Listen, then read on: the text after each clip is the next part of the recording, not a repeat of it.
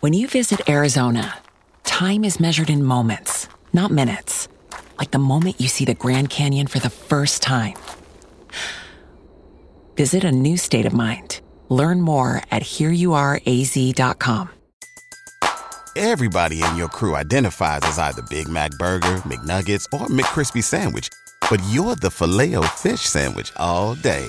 That crispy fish, that savory tartar sauce, that melty cheese, that pillowy bun. Yeah, you get it. Every time. And if you love the Filet-O-Fish, right now you can catch two of the classics you love for just six dollars. Limited time only. Price and participation may vary. Cannot be combined with any other offer. Single item at regular price. Ba-da-ba-ba-ba. This episode is sponsored by The International Educator. Many of you know part of my professional background is both in career development and education, which means I get a number of educators asking me how they can launch their careers abroad. If that's you, you need The International Educator, which connects English-speaking teachers with opportunities at international schools around the world. Not only do you find out about vacancies, but you get much-needed information on topics as varied as housing options, tax-free salaries, and professional development. And here's the thing, all subjects and grade levels are needed. For limited time only, T A I is offering discounts on memberships for Global Chatter listeners. So visit T A I online dot com and use the promo code GlobalChatter to save on your membership today. There are so many people who have been a part of my expat network that I often forget how we met. But occasionally, I do remember.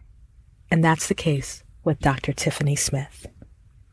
A few years ago, Tiffany reached out with an invitation to appear on her podcast, Abroad in Education. If you haven't listened to it, she created the podcast with the mission to discover roots through conscious conversations about EdPats. If you don't know, EdPat is the term she uses to describe expats working in education outside of their home countries. Much of her work has been influenced by her decade of domestic and international teaching experiences, which include the U S, Morocco, and the U A E. So no surprise here, I thought Tiffany would make a great guest. At the time of this recording, Tiffany was about to embark on a new journey abroad with a return to the United Arab Emirates. She had literally just completed her P H D in Organizational Leadership, Policy, and Development at the University of Minnesota Twin Cities. And her dissertation study focused on the transnational migration of Black American teachers in the U A E and understanding more fully their decisions to leave P K twelve schools in the U S. Overall, much of Tiffany's work focuses on identifying, addressing, and providing solutions for teacher retention and restoration.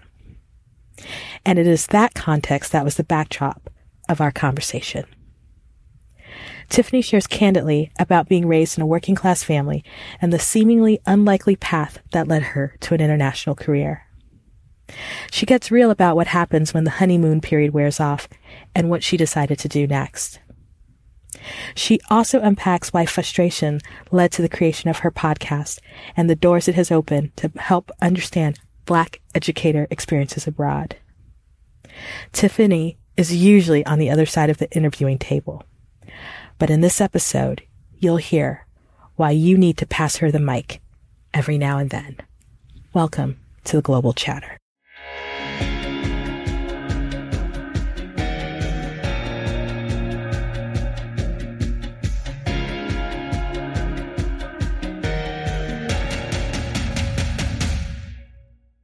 All right. We're going in.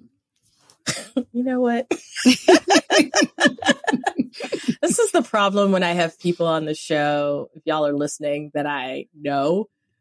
It never it never starts off serious. Every single person that I've had that I've known for a while, it, yeah, we just raggedy. we raggedy no, on air. We're, we're setting the tone. We are setting the I'm, tone. Right. And you know exactly what to get. And so... Uh, welcome back to the to the Global Chatter. Y'all have already heard the intro, so you know that my good friend Tiffany LaShelle Smith, and I'm going to say the Doctor Tiffany LaShelle Smith, who, Amen. In case you may not know, just recently at the time of this recording, got her P H D. Woo! Amen. Look at God. Won't he do it? Won't he? I'm about to, I need to get the air horns and be like, you know, they're like, burr, burr, burr. Oh, like yeah, right after yeah, your name. Yeah. They have the sound effects, right? That's, that's like right. my little geeky self. Like, yeah, buy one. Yeah. I need to get to air horns because, you know, I, we, we can't take things for granted. And we're going to talk about your story, but we can't take things for granted because anyone who's completed any sort of education, right? Whether you get through your high school diploma, your college degree, or your associates, right? A grad school degree or a doctorate of some sort, it takes a lot of work. So, you know, we got to celebrate these things. Absolutely. Absolutely. So I know you got to get used to people calling you Doctor Smith, though. That's I know, probably you the- know I do. You know I do. And the and I'll say the interesting thing is, um, so the a couple of days after I came home from graduation, uh, I ended up going into a bar here in Alton, and I know we'll talk a little bit about where I'm from and stuff. But I'm really connecting. Um, a young woman who I grew up with, uh, she was sitting in the bar in her cap and gown by herself. Oh. And I was like, sis, I don't like you because I don't like this. I'm sorry. I don't like this because it really connects to, you know, and she had just graduated with her associates. So exactly yeah. what you're saying. It doesn't matter what you graduated with. You made a goal and you accomplished it. And I hate the fact that you are here by yourself. Like you should have, and these are for first gen student like me, first gen college yeah. student. You should have a whole group of family, friends celebrating you, you know, and it's still on my heart. I don't like it. I mean, sometimes if you put it on Twitter, s- strangers will celebrate you. I've seen it on social media where folks are like, look, I don't even know you, but I'm proud of you. And that's Amen. That. And sometimes people can see can see the outward appearance of a goal completed and still celebrate. And so hopefully Shaylee's got a little bit of that. But oh, you know, you know I, I gave her flowers. I gave her flowers was, while she could smell it. The words, sis, you are amazing. Right. So, I mean, you've already alluded to this, uh, but for the people who don't know, I always like to do a geography check. Where in the world are you currently sitting? Which is a real question. Um, 'cause I never so... really know every time you tell me. Okay, yeah. We can go that route. And when I tell you where I am, I know I'm going to have to explain it. So I am actually at home, home, born and raised, Alton, Illinois. A L T O N, Illinois. Um, Alton is located geographically across the bridge from Saint Louis, Missouri. Mm-hmm. And we're we're still Illinois, though. So we're five hours south of Chicago and um, the metropolitan of the big city. So, mm-hmm. of course, I have to be mindful because I've shared this in other places. But there's three facts about Alton that will help you remember where I am. Mm-hmm. And I'm a, I'm going to go quick, though, for this one. One, tallest man in the world. Robert Wadlow, eight foot, eleven inches, born in nineteen eighteen. His statue mm-hmm. is up the street, born and raised in Alton, Illinois. Okay.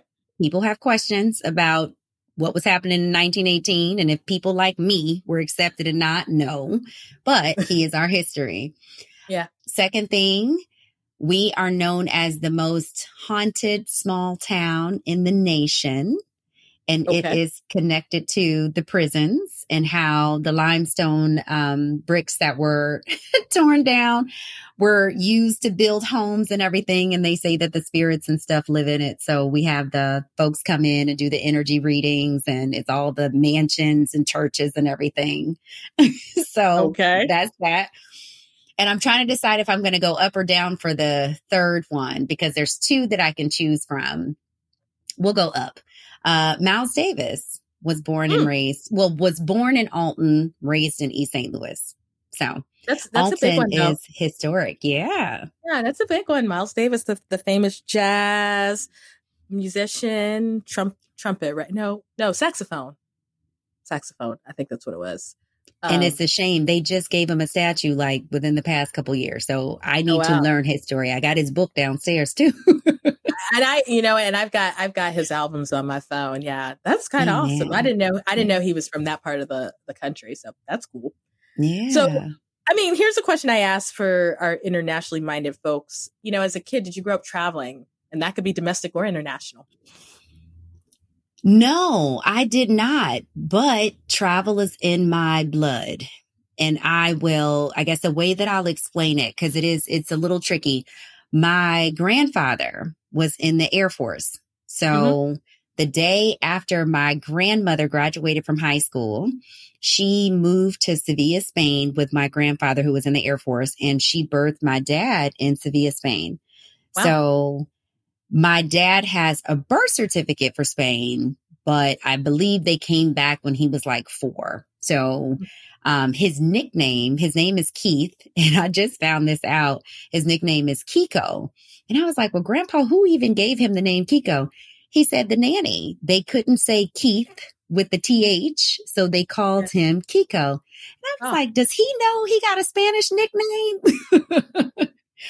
So I think I, I will say that as far as international travel, that is, it's it's in the blood in the sense that what my grandfather started, what my grandmother started, I took to another level.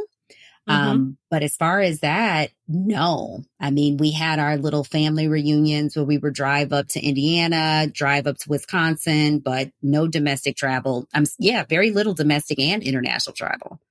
Oh my goodness. I didn't, you know, and I mean, even look, even with the domestic travel, though, like I say this all the time on the show, is that, you know, there's so much of the U S to see, even if you just stay here. That's so different from the different places we live, right? That, you know, driving to a Wisconsin or an Indiana or a Missouri could be just as far for people driving to other countries, right? Absolutely. Right? Because these, these states are big. They're, they're Absolutely. big. Absolutely. And so you, okay, so you grew up in Illinois. Where did you go for undergrad, for college? Northern Illinois University. Yeah. So you, you stayed in state. Did you, um, did you study abroad? I did. And, and, really? and stu- yeah, study abroad is what I, I give it as, you know, the impetus of this whole like international educator identity that I have.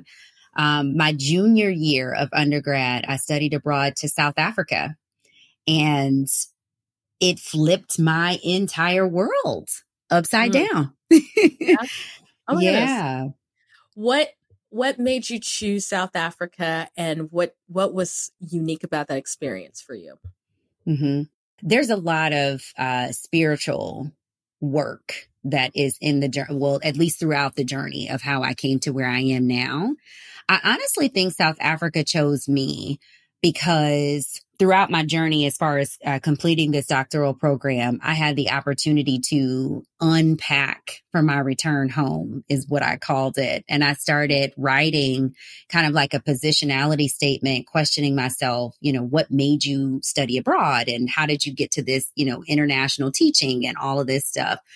But I didn't go. One day I went into the study abroad office. Hadn't even heard about it. None of my friends were talking about studying abroad. I still don't remember what it was that came in my mind, like, you should consider leaving the country. Went to the to the office one day. There's one woman, one woman ran office. And I was like, you know, I'm interested in possibly going to another country. And all she asked was, what's your major? And she found a program that, you know, they could kind of embed my major into. So it wasn't even study abroad through Northern, it was through S I T, School of International mm-hmm. Training. So mm-hmm. those programs, it was like a collection of twelve yep. of us from universities Different. all over the States. Mm-hmm. Yep. So the, the program was um, Education as an Agent for Social Change. And it was all about going into the schools in South Africa. It was all about like understanding apartheid and how it's impacted the education system, who has access, who doesn't. And the whole time, Amanda, when we were there, the, the civil servants were on strike. So we didn't even get to go into the schools. We were able to go into maybe one or two rural schools, which were further outside of the cities, because they were physically removing people out of schools. Like, you do not have an option. Thousands of people in the street protesting. This was teachers, um, you know, different type of civil servants. And this is the, you know, stuff that, that you see on T V, like chants and, and moving and dancing, and never just completely flipped my world. South Africa was significant because Black is the default. So here I am, this Black student in this early childhood program at Northern Illinois. You know, maybe there's me and a mixed person in my classes. So I'm always, you know, that one Black person. And I mean, that was higher ed. And unless you were at the Center for Black Studies, that was my higher ed experience, always being that one of maybe three max Black students in one class. Then when I went to South Africa, it was like, y'all whole country Black. Black on the billboards, Black on the money, Black on the food and hair care products, just Black everywhere. Like in America, I'm the minority. Here, mm-hmm. it I people would come and talk to me in Zulu and I'm like, no, I'm American. Like all I have is English. Right. But right. I just, I didn't know that world existed. Had no idea. Because I like, I always like asking that question, especially, and thank you for sharing folks who grew up in the mi- in minority somewhere and then they all of a sudden look like the majority and mm-hmm. how it's like a light bulb, right? Absolutely. All, all of a sudden you're like, you don't stick out because of skin color. I mean, you may stick out because of mannerisms or language, but it's not, you know, it's not because you're Black, because you'd be like, everybody's Black. And many of y'all are my shade.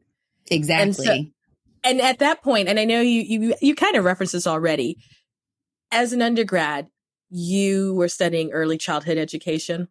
Mm-hmm. Was that yeah. your your pathway? So you knew pretty early on that you were going to be a teacher. Was that was that the goal, or was it something else? It was something else. I, I went through my whole program, which um, at the end of the early childhood degree, the, the teacher certification is embedded in the program, which is not the same for every state. But the entire time I was in that program, Amanda, I was, I was, I am not going to be a teacher, right? Like I'm in these classrooms, I connect with students, you know, students connect with me. Teach uh, many of the other cooperating, the, the students who were with me, um, they would ask their cooperating teachers, you know, can you observe me and write me a letter of recommendation? I'm like, I don't even need that because I'm not going into the classroom. Like, so what that's for y'all. To, so what were you trying to do with that degree? I had a plan to go to the Peace Corps. When I graduated, I had it in my mind. I am going to the Peace Corps. Study abroad. Um, really did impact my life. And what it did was it planted a seed that made me interested in seeing the world.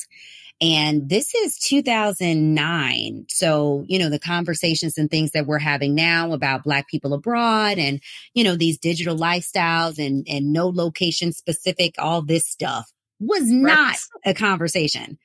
To the point where the most I got in higher ed was, you know, how they had the, and they probably still do, the bulletin board. And you can have, you know, want to teach English in Thailand over the right. summer type thing, yeah. you know? Yeah. Yeah. I was like, no, I don't. I actually want to live abroad, you know? So there were very few conversations about how to create this lifestyle abroad. Um, and the only thing I knew about was Peace Corps because um, a young woman had come from Peace Corps to recruit at our campus. Yeah. So I went to one of those informationals and the issue was didn't know how long it took to complete that application. Right. I mean, from dental records to health records to who, how much debt do you have? Who's going to be responsible for your debt? You know, all this like craziness. To the point where I ended up getting a job before I finished the application. So did you, did you ever finish it and submit it? Moment of silence. Um, I don't know. Because I was going to well, say, don't tell me you finished it, submitted it. They took you, but you already had a job. No, well, well, I did get to the point where they were telling me that I was going to be placed in, um, what is it? Federation of Micronesia. Uh, yeah. Yeah. That's where that they were going to you- place me. Yeah. Yeah. It was, it, no, but it was, it was an entire process. Like, oh, we're thinking no, about, we could put no, you here. I, I get the process because I looked at the process. I'm saying they were going to put you out in Micronesia. What happened? There it is. Yeah. Micronesia. Uh, I got a job. I got a job. So you you weren't like, let me go out to like, let me go hang out these beaches. Real, I mean, it's not just beach work, but Look I didn't you. even know where it was. Look, where I am right now. And I always forget the name. So do I even know where it is now? No. So, and this is, this is why I call it spiritual work. Like my whole journey, um, I crossed A K A um, my sophomore or junior year. No, it was actually my junior year, because then that summer is when I studied abroad. I think that's what makes sense. Um, but anyway, my fourth grade teacher, who was, you know, in my hometown, she was also an A K A. So we saw each other at a regional roundup or something. And she's like, you know, Tiffany, you're getting ready to graduate. What are you doing? And I said, yeah, I'm, I submitted my application to the Peace Corps. I'm waiting to hear back from them. She like, girl, you better get your resume to me before I get home. Email it to me. And I'm like, okay, you know, and, and to this day, she will say, I did not get you the job. I just got you the interview. What you did the, with the interview was, you know, on you. So I ended up coming home and taught in Evansville, Illinois for two years before I went abroad. What does, at what point did you start the process or make the decision that you were going to be in international education? So you taught for two years in Illinois. When did you start? How did you, what did you do? Yeah. The issue with coming back home, okay, the post-graduation, right? And this is the thing where, um, hmm, how do I say it? Cause I want to, I want to connect it to the mantra of the Black community. This is what I call it, specifically the Black American community. Education is the key to enhancing our life chances. So, you know, go to school, get your good job, stay in your good job, you know, that whole thing. So we have these ideas about the good job and what the good job is going to present to you. And my imagination and my reality did not align, right? So I graduated from undergrad, had my little bachelor's degree, thinking I'm going to go up in the system, you know, come out, get my house, get my car, do my thing, you know. And your girl was in her mom's, in her mom's house, childhood bedroom house. I can't afford anything because of the credit card debt, the student loan debt. I could only afford a car to get back and forth to work. At that time, I was starting off at like thirty-two thousand dollars a year, you know. So it was just like, okay, all of that. And of course, I come from a working class family. So I have this way of saying, you know, the difference between having a degree and not was I was in the same income, in the same income bracket, but with a degree. There was no difference for me, you know, as far as my family dynamics. There was no upward mobility. And maybe it is that microwave generation. Maybe we did have components of that, but it wasn't like I could see anything happening in the next, you know, five years. So my way of understanding it was, well, okay, well, if education is supposed to make us more money, let me go back to school. Let me get this master's degree. So during my, during the, after the first year, I think, cause it was like a summer, it's only a year and a half program. I started going for my master's. And in that master's program is when I met a young woman uh, from Brazil. And she's the one who introduced me to teaching abroad. Her mother was a principal in Kuwait. And it was mm. just like, Tiffany, you don't have to go to the Peace Corps. You can teach abroad. I'm like, what is that? Well, you right. know, there's all these different types of schools out there. No, I don't. So she got me on the phone with her mom and got me in touch with some teachers in Kuwait. And I didn't get hired to go to Kuwait. I got hired first to go to Casablanca, Morocco. But mm-hmm. it was a whole world that we were not discussing here. Mm-hmm. I've got to say, you you probably have the most interesting journey I've heard of someone getting into international education, because normally, let me not say normally, the people that I am in conversation with who who do international education, they either had some international story where they were abroad, kind of grew up in the school, so, schools abroad and kind of knew it, or mm. they were they were in university systems or job systems where they had immediate access to, you know, the fairs that happened, kind of the, Absolutely. the like Surge mm-hmm. and I S S and whatnot. They had access to those groups, but I, you, yours was really a lot of providence, because to meet someone whose mom is working in that space is it that I, I must say, of many people I've heard, it's it's not. for you to not be in that space, but to meet someone whose parent was in that space was, was, is a little bit different. And so I, I guess as this idea is ruminating and you're, you're preparing to go, you mentioned it, you come from a family who didn't travel that much. You are first gen and you decide you're going to go to Casablanca. I ask this question of almost everyone. I, I, honestly, especially with family, with family dynamics like yours, what is the reaction to you saying you go into North Africa? Okay, so so before I answer that, what is the reaction of me saying that I'm leaving this town to go to college? And it's it's it's funny. I was just talking about this yesterday, and I have to be mindful because you know um, Tarana Burke, um, hashtag Me Too. She's the first person that I ever heard talk about her mother not having the capacity to be, you know, the type of mother that she wanted her to be. Like this whole assumption, I'm not saying that my mother is a bad person. It's first gen. She didn't know. Mm-hmm. And especially when it comes to Black communities, mm-hmm. the closer you are, we have this assumption that we can keep you safe. So when it came to me even wanting to go to undergrad five hours from here, my mother was the first person to say, it's a community college up the street. The assistant principal said they can go in and get you this scholarship, what you need to leave for, you know? Mm-hmm. And I was thinking, I appreciate this. I appreciate it, but I'm going. And and college was my ticket out of this town. College was not my ticket to upward mobility. College was my ticket to be able to leave the space that I was born and raised in.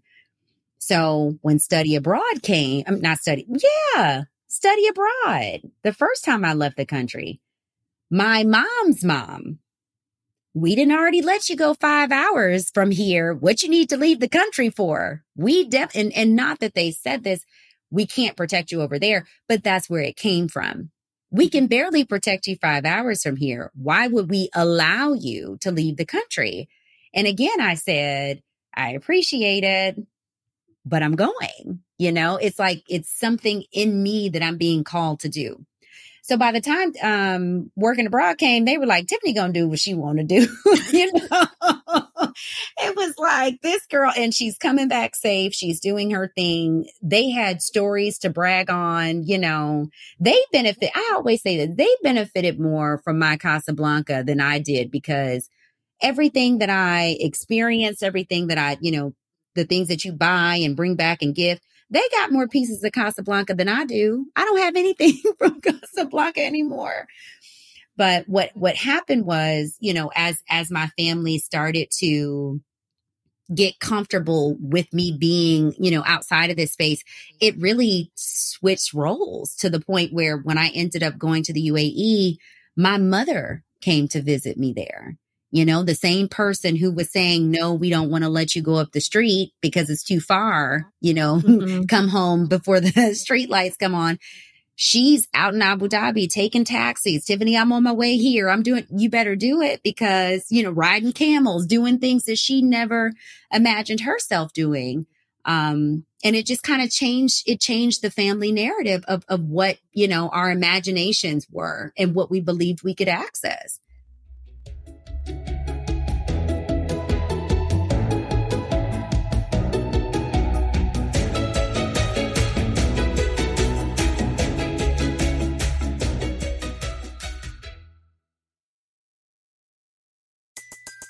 Everybody in your crew identifies as either Big Mac Burger, McNuggets, or McCrispy Sandwich. But you're the Filet-O-Fish Sandwich all day. That crispy fish, that savory tartar sauce, that melty cheese, that pillowy bun. Yeah, you get it. Every time. And if you love the Filet-O-Fish, right now you can catch two of the classics you love for just six dollars. Limited time only. Price and participation may vary. Cannot be combined with any other offer. Single item at regular price. Ba-da-ba-ba-ba.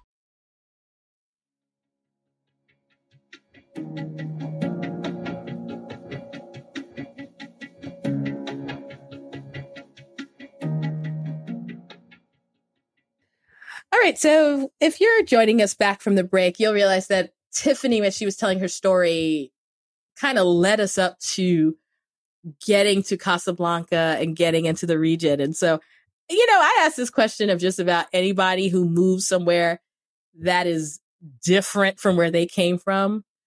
What was it like for you to move to Morocco? Because you grew up in a small town in Illinois, went to college at N I U, you'd studied abroad in South Africa, but I, you know, North Africa, Northern Africa, and Southern Africa are very different.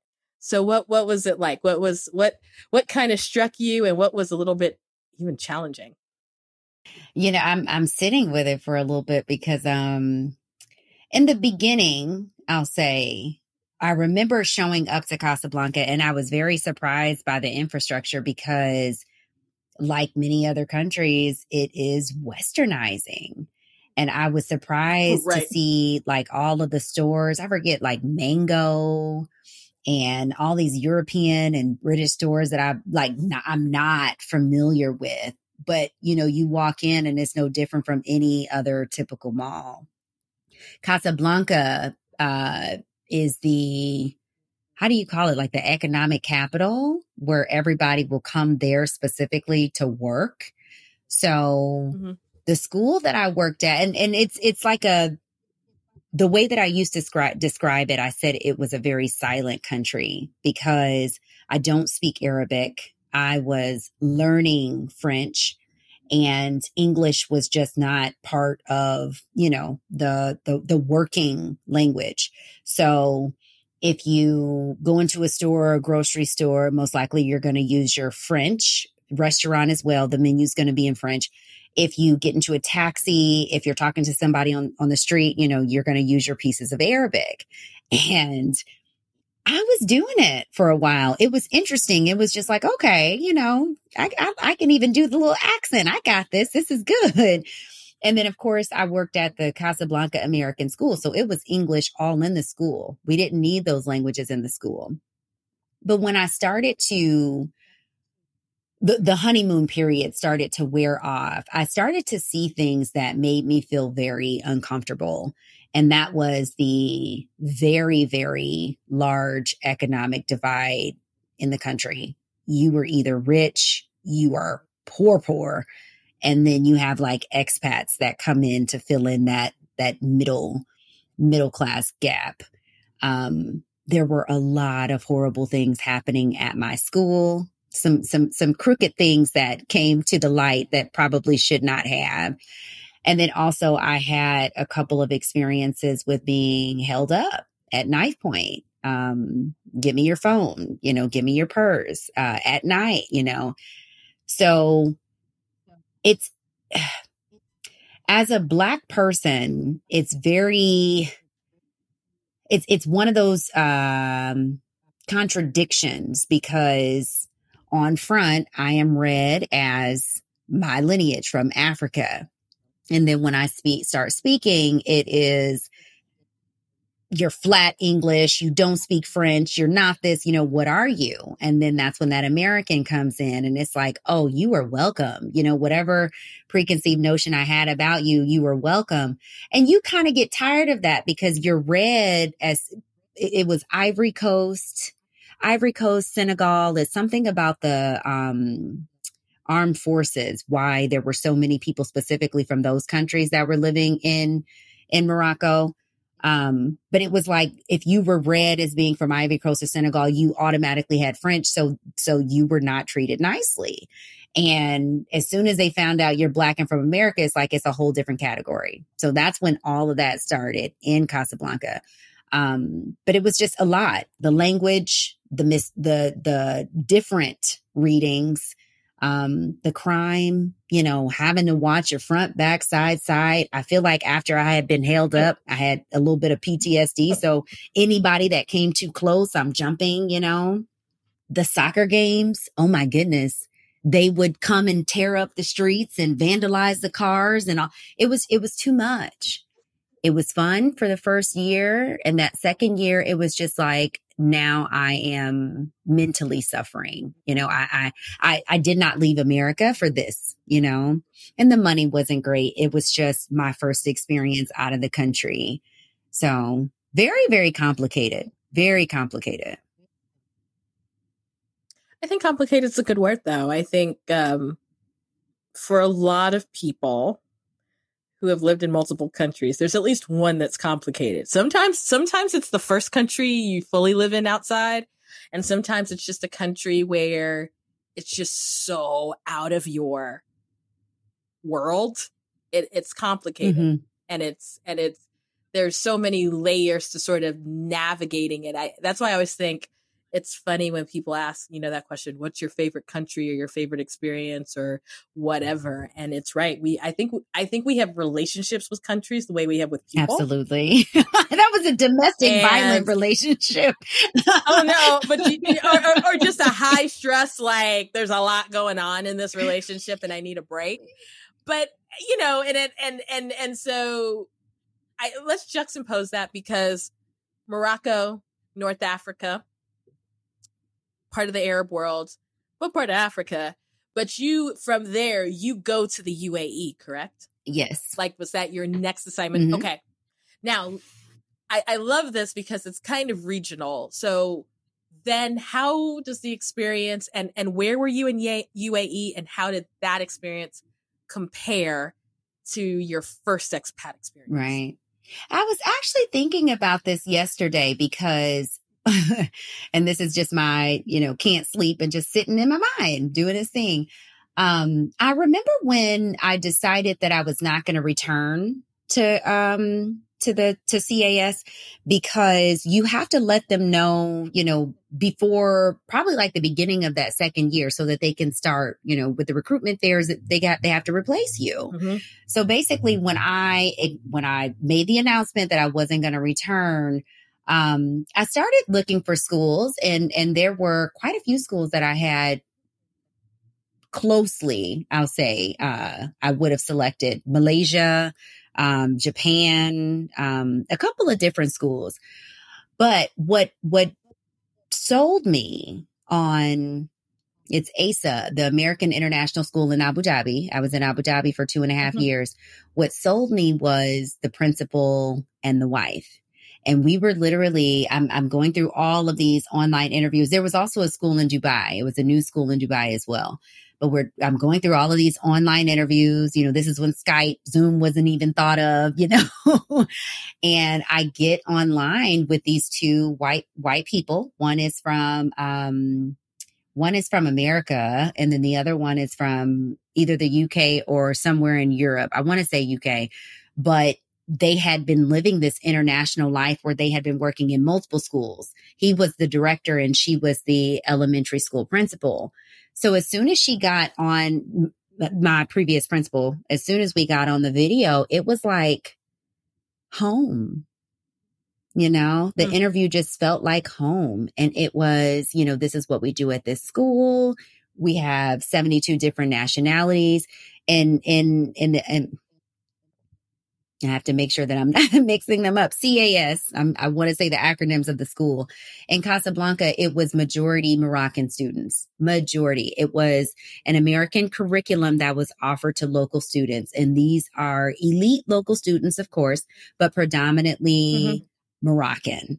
Mm-hmm. In the U A E, their selling point in Abu Dhabi, particularly at this school, was that they had seventy-two different nationalities. In addition to mm-hmm. the diversity of the school, they also had a diverse teaching staff. They believed in professional development. These, she's, she's speaking to my pain points that was already happening at, you know, this school in Casablanca. So everything that was the reason for me leaving this school, they were offering, and, and we do this different, and we do this different. And, and many of the other interviews that I was having with schools, they weren't talking about those things. So, I mean, just the tone of the interview, her being very specific about, you know, what was offered. And they offered me a leadership position coming in. Like, we see your experience. You know, we also want to make you the grade level team leader. I was sold. You have me. I'm coming. When do you need me there? mm. Yeah. So if we add to that, and I'm sure I've said this at some point on this podcast, because I did. I have been to Abu Dhabi once, and I really enjoyed being in Abu Dhabi. Yeah. I was there for a weekend, flew flew specifically to back in my luxurious days, flew specifically to spend a weekend in Abu mm-hmm. Dhabi. Now I was flying from Doha, people, so it was like thirty minutes. But how was living in Abu Dhabi, Abu Dhabi different than Casablanca at that point? Very much different. And it started with many of the people from Casablanca saying, why are you going to the, to the U A E? They're not the same. They're this, they're that, you know? And I was like, oh goodness, yeah. What did I just get myself into? Like it was, it was very distinct. We are not the same. So yeah. I went to the U A E, not with preconceived notions, but just, you know, kind of seeing, well, what was different? I did not mm-hmm. need my Arabic. I did not need the French. I lost it all.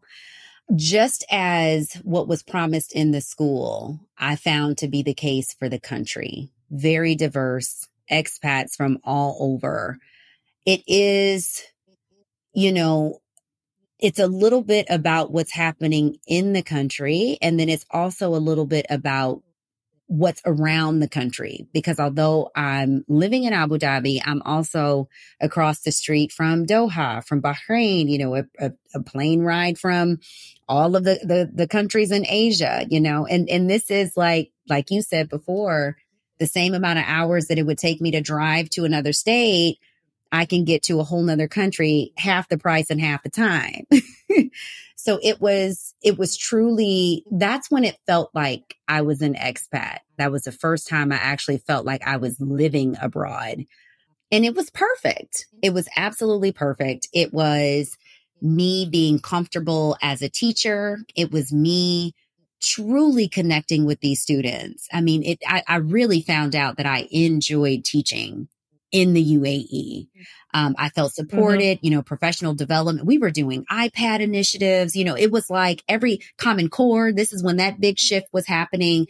It wasn't about the country. I was in a good school because, and that's the mm-hmm. difference between, you know, folks that travel and people who are actually living abroad. My job was being a teacher and to be at a school mm-hmm. that's a good school that supports teachers, that believes in making sure these teachers are prepared and trained to offer, you know, the best education that's available, because it's all competing, you know, especially when it comes to schools in the U A E. They're rated second under China for having the most international schools.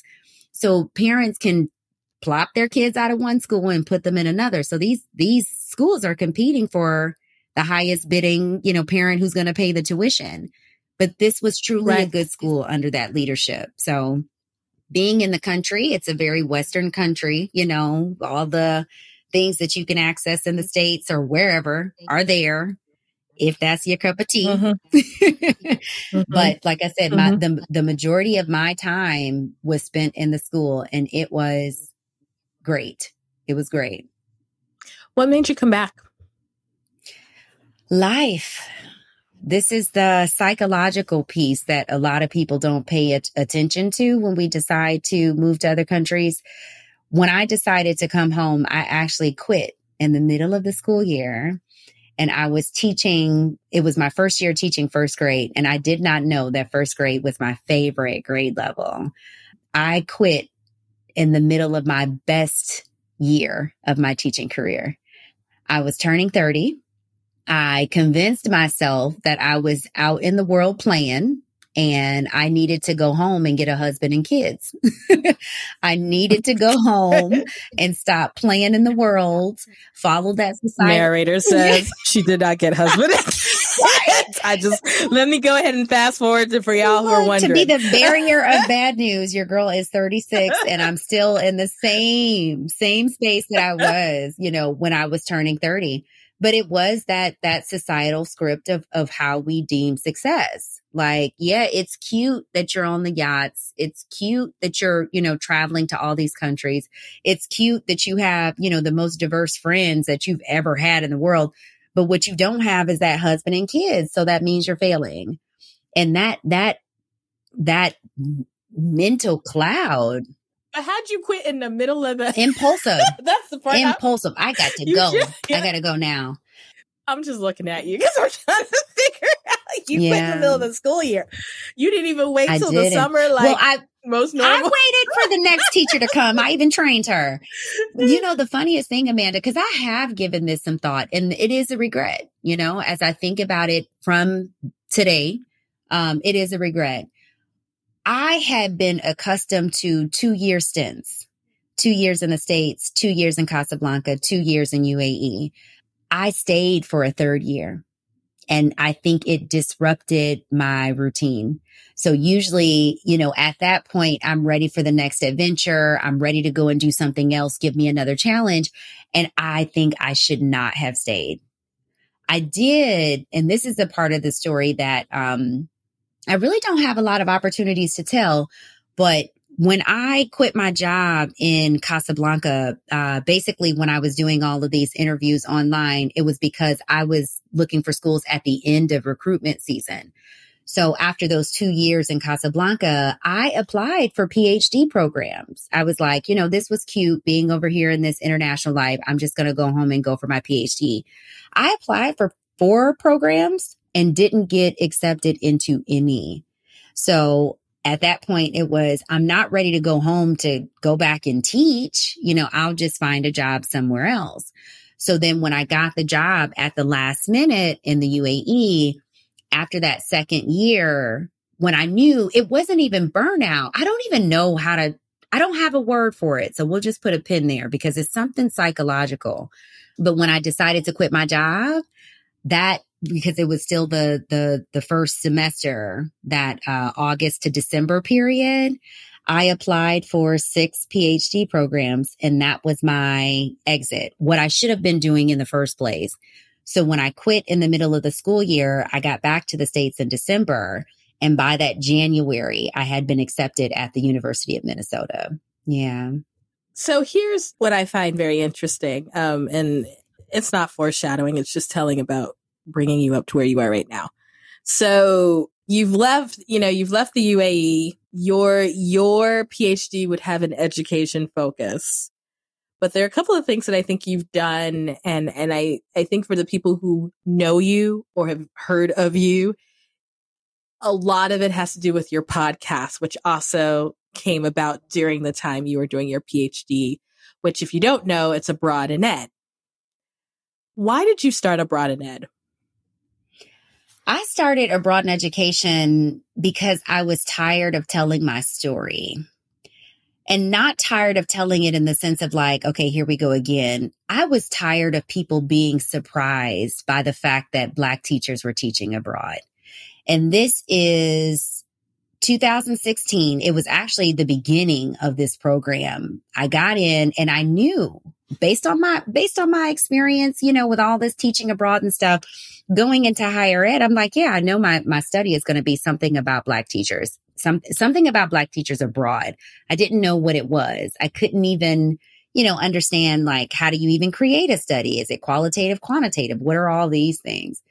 So in this, I'll say just like sticky period of telling my story to professors, trying to understand, is this a study abroad thing? Is this a teaching abroad thing? You know, my, my program is comparative and international education. I've taught in Morocco and the U A E. This is me telling my story to them. And how can I use my story to create this project? Girl, they couldn't even get to the point of how do I create the project because they were stuck on the story. Black people are teaching. Oh, it must be military. Oh, it must be Peace Corps. Oh, it must be. And I'm like, no. Come with me. Like, there's a whole population of Black American teachers that are leaving the U S K through twelve system to teach abroad. There were a few of us in Casablanca, but when I went to the U A E, oh, we're over there going in droves, right? But because this is not something that is st- talked about in like the academic space, more like pop culture, this is when the Travel Noirs were coming up, NoMadness Travel Tribe was coming up. You know, we're having the spaces in our networks, but it's not an academic spaced conversation. So I made it, I was taking this course. Um, mm, I'm forgetting the name of it. It, it stemmed from a course. And I said, I've been sitting on this idea of creating a podcast. And I said, rather than continuing to tell my story, I'm going to interview other people to tell their stories. And this is before podcasting was a thing, right? This is before COVID. This is before everybody was just like, let me stay home and start a podcast. This was so vulnerable. And I, I interviewed a young woman who I worked with in Abu Dhabi, and I played an episode in air quotes um, for the for my exit project of this um, class that I was taking. So the feedback that I received from my colleagues was like, you have to continue doing this.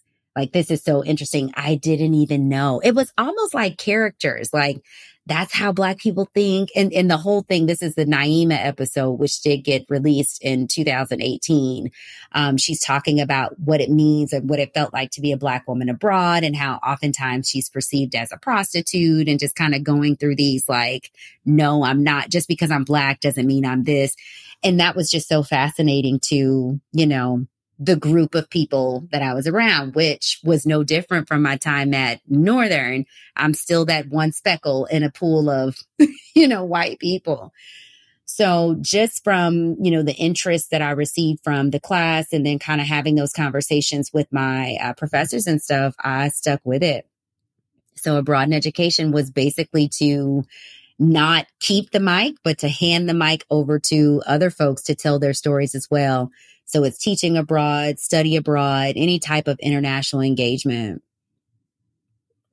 Which is why you're here. Absolutely. Because I don't even know how we got connected. I was on your podcast, actually. You were. That's the thing. I, the first yes. time, I didn't know who you were. You were just like, can you ever be on my podcast? Yeah. I'm like, okay. The Black Expat. Apparently, I apparently do not say no to podcasts. Well, no, because, and this is the beautiful thing about, and I, I have to call us a network, because, and, and these are not my words, but I will say that it has been given to me that we are, you know, some of the original pioneers of these conversations about expats abroad, not because we are very different from Travel Noir. We're very different from NoMadness. That is very much travel. But for us, we're mm-hmm. about building lives, unpacking lives, stories abroad, you know, like these real narratives about navigating. And mm-hmm. I met some folks who knew you, and they were like, you have got to talk to my girl, Amanda. And the first time it came, and I was like, okay, I'll get around to it. Right. And then the second time it came, I'm like, all right, I've already heard. And then it may have been another time I'm like, okay, you got me. So I don't even think, the funny part is, I don't even think I'm that serious. But then this is when I I had a moment that I could not stop laughing. And it is the most random moment. Last summer, I was taking a photography class. And, you know, everybody's like talking about what you do. And I said, yeah, I'm taking a photography class. I have this thing called The Black Expat. And I want to take more, like, better photos with my camera. And this girl in this class, Black girl, says, oh my gosh, I know who you are. My professor talked about your site. Absolutely. And I was like, what? And she's like, yeah, we've been on your site. And I'm looking at her like, okay. I, I feel like I'm, I mean, I, I feel like I'm Black famous. You know, actually, I'm more than Black famous now, but like in the expat world, I'm like Black famous. And, I, and I'm not saying that with any kind of arrogance. It was just hella funny because I was, it was randomly like a Wednesday night. I'm minding my business. And she's like, oh yeah, my professor introduced us yeah. to, to your work. And I was like, to my work. I got work, y'all. Actual work. So. Well, well, that's the thing so, about you yeah. and I. It's like, and, and we have these conversations, but what we're doing with this space is not pose for the gram, right? We're having right. really like in-depth conversations about what does it mean? You know, what are the things that we carry in our bags with us? What does it mean to have these like multiple identities or shifting identities or, you know, contradictions? And what do you do with that? It's a bigger conversation with us. Although one day, though, when we get there, I, we I would love to do the most ridiculous photo shoots at these expat locations of, of people living in like, right, this is this is my for four hundred fifty dollars. Right. You too could have, like, I want to do all of that. I actually think it'd be funny just as a satire, but. you know, here's the thing. I feel like you've you've come full circle because much of your dissertation work was focused on the experiences of Black educators abroad. Absolutely. Which and and and your podcast was a key part of that, and the research you've done. And we're sitting right now talking because you are in Alton, but you're going back. Yeah. And and I and I here's the thing. I knew you were going back. I of course I knew you were going back.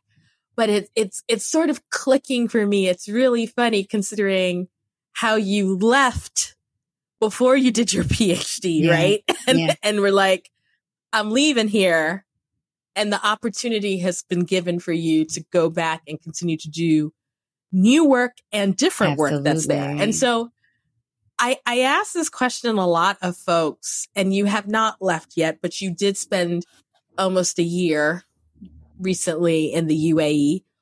What is it like to go back once you've lived in a place before? Mm-hmm. As, and, and, and, that, and obviously that applies to the U A E, but in some ways it also applies to Alton. Absolutely. Absolutely. I have not lived at home since two thousand eleven. So coming home was, and, and the funniest thing, Amanda, I'm sitting here like, I know repatriation could work, but you can't repatriate eight times. Like, it just doesn't work that way. But this is where I have to bring out my inner James Baldwin, because he defined himself as a transatlantic commuter. So really just accepting the fact that in his lifespan, whether it was, you know, states to Paris, states to Turkey, states to, you know, wherever it was he was going, there was always this commute between, you know, the states and abroad.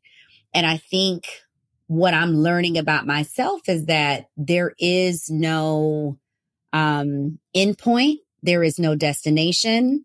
There is, you know, when I was thirty, and I was like, I just want the husband and the kids, and I want to be successful, whatever society describes that is. As we said, here I am, thirty-six, in the same space, no husband, no kids, which that's not going to be the case for long. We're just manifesting and accepting and praying about that. But to go back in a different capacity, right? So I really have to sit with this, and this is the timeline. I worked in the U A E between two thousand thirteen, and I quit in the middle of the school year fifteen. So thirteen to fifteen, two and a half years, school years, I should say that. Came back to the States December um, fifteen. I went back for data collection, and I was actually there for fourteen months, two thousand nineteen to twenty twenty. Built a relationship um, with the uh, Al Qasimi Foundation. Came back here, a vacant position opened up, and now I'm going to go back and work for this same foundation.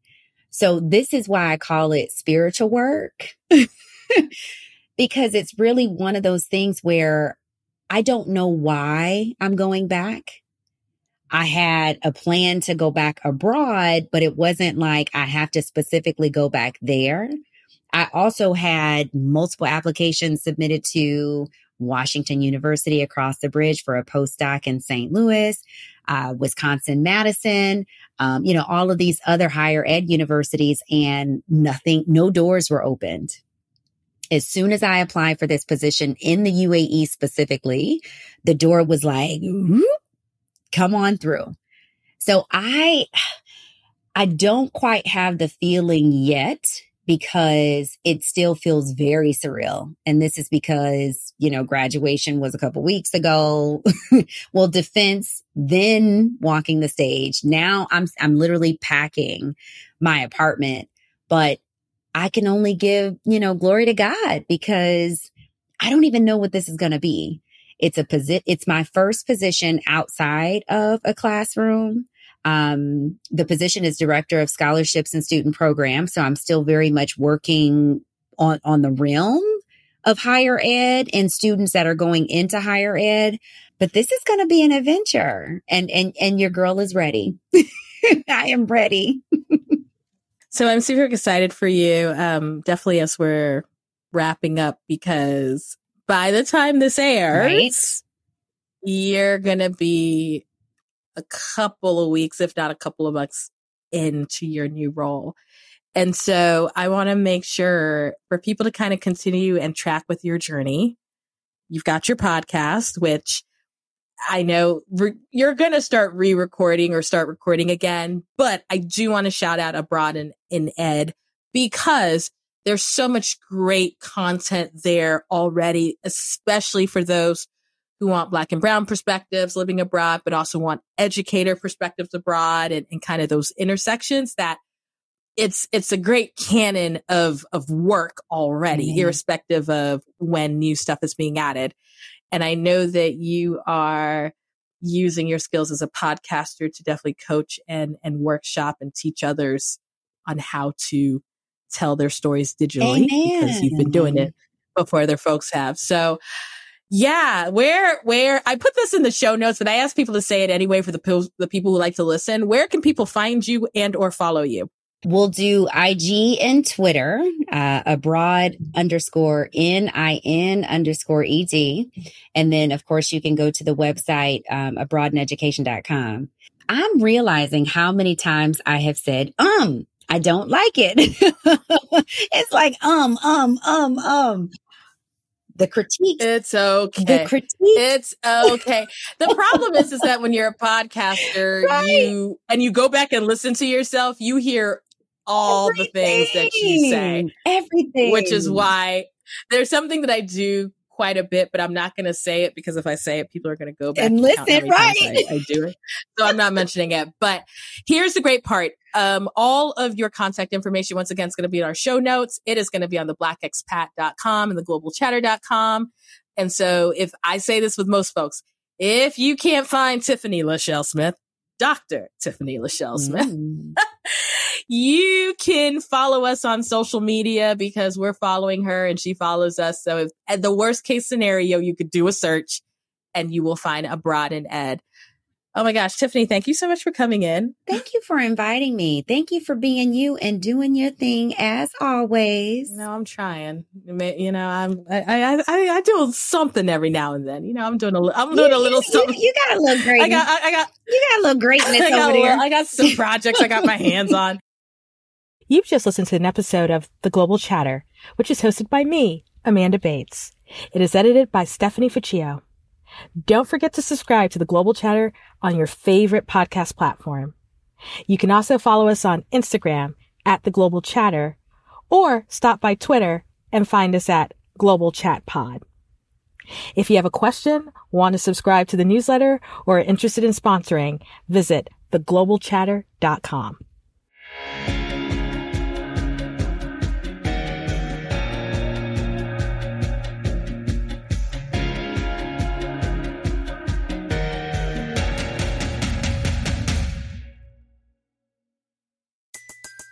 Everybody in your crew identifies as either Big Mac Burger, McNuggets, or McCrispy Sandwich.